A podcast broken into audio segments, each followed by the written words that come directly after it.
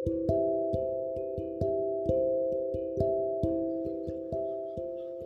kawan kuda, bertemu lagi dengan kuda.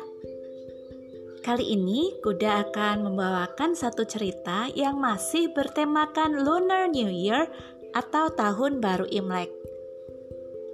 Ceritanya berjudul tentang tiga keberuntungan. Wah, seperti apa ceritanya ya? Yuk kita dengarkan sama-sama.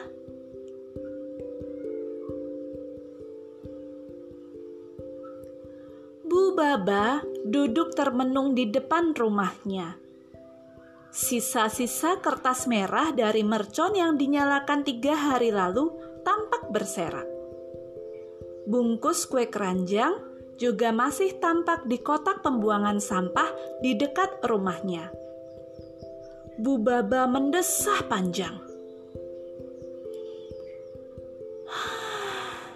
Katanya, tahun ini aku akan jadi orang paling beruntung. Tapi sudah tiga hari baru kulewati, tak satu pun keberuntungan yang mendatangiku.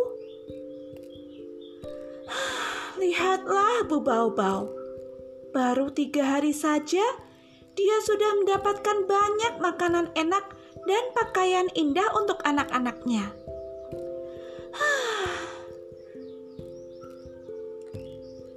Selagi larut dalam pikiran yang demikian, Bu Bau datang ke rumah Bu Baba. Dia menyapa sambil mengangsurkan semangkuk miso yang masih hangat. Dengan ramah dia bertanya tentang apa yang membuat kening Bu Baba berkerut begitu dalam. Bu Baba pun menceritakan permasalahannya. Bu Bau duduk di sebelah Bu Baba.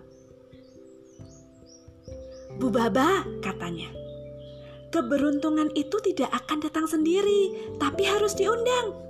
Selama tiga hari ini, aku sudah mulai bekerja keras.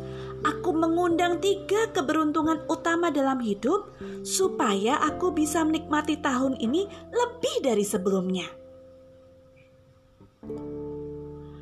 Apa saja tiga keberuntungan itu? Tanya Bu Baba. Pertama, kesehatan. Aku mengundangnya dengan makan sayur dan buah lima warna makan kedelai, minyak gandum, juga menggerakkan badanku. Kedua, kebahagiaan dalam keluarga. Aku mengundangnya dengan memberikan waktu terbaik untuk anak-anakku. Aku berbicara dan mengobrol, bahkan bermain dengan mereka. Tawa mereka mengundang kebahagiaan untuk datang. Ketiga, kemakmuran aku mengundangnya dengan lebih banyak berbagi, seperti yang kulakukan sekarang ini. Eh, nah, Bu Baba, pada tahun baru lalu, sahabatku dari desa sebelah memberiku seguci penuh saripati gandum dan kedelai yang kujual pada keluargaku dan saudara-saudaraku. Mereka merasakan bahwa tubuh mereka semakin sehat. Maukah kau ikut mencobanya, Bu Baba? Bila kau merasakan hal dan manfaat yang sama, berbagilah juga dengan semua yang kau kenal. Segera saja Bu Baba setuju. Sejak hari itu, dia mengundang keberuntungan seperti yang diajarkan Bu Bao Bao. Dia berbagi manfaat saripati gandum dan kedelai pada semua orang yang dikenalnya. Tiga bulan kemudian, Bu Baba duduk lagi di depan rumahnya. Senyum mengembang lebar dan pipinya kemerah-merahan. Bu Bau Bau duduk pula di sebelahnya. Mereka melihat rombongan kecil datang. Ternyata mereka adalah Pak Mon Mon, Pak Kam Kam, Pak Hari, Bu Kelin, dan Bu Nana yang merasa terbantu. Mereka semua datang dan berterima kasih karena Bu Baba telah mengajarkan mereka mengundang tiga keberuntungan. Semuanya sekarang punya kesehatan, punya kebahagiaan dalam keluarga, dan juga kemakmuran. Bu Baba memeluk Bu Baobao penuh rasa terima kasih. Berkat Bu Baobao, Bu Baba tahu cara mendapatkan keberuntungan sejati.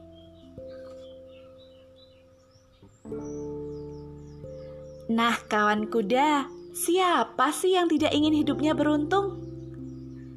Tapi ternyata keberuntungan memang harus diundang ya.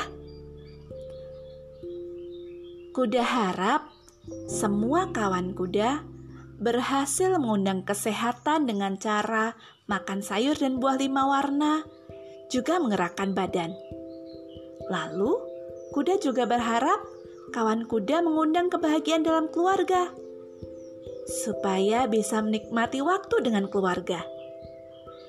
Dan tentu saja, kuda berharap semua kawan kuda punya keberuntungan berupa kemakmuran Jangan lupa untuk berbagi ya. Selamat Hari Raya Imlek. Selamat Tahun Baru untuk semua yang merayakannya. Bagi yang tidak merayakannya, selamat berbahagia juga. Sampai jumpa pada cerita kuda berikutnya. Dah kawan kuda.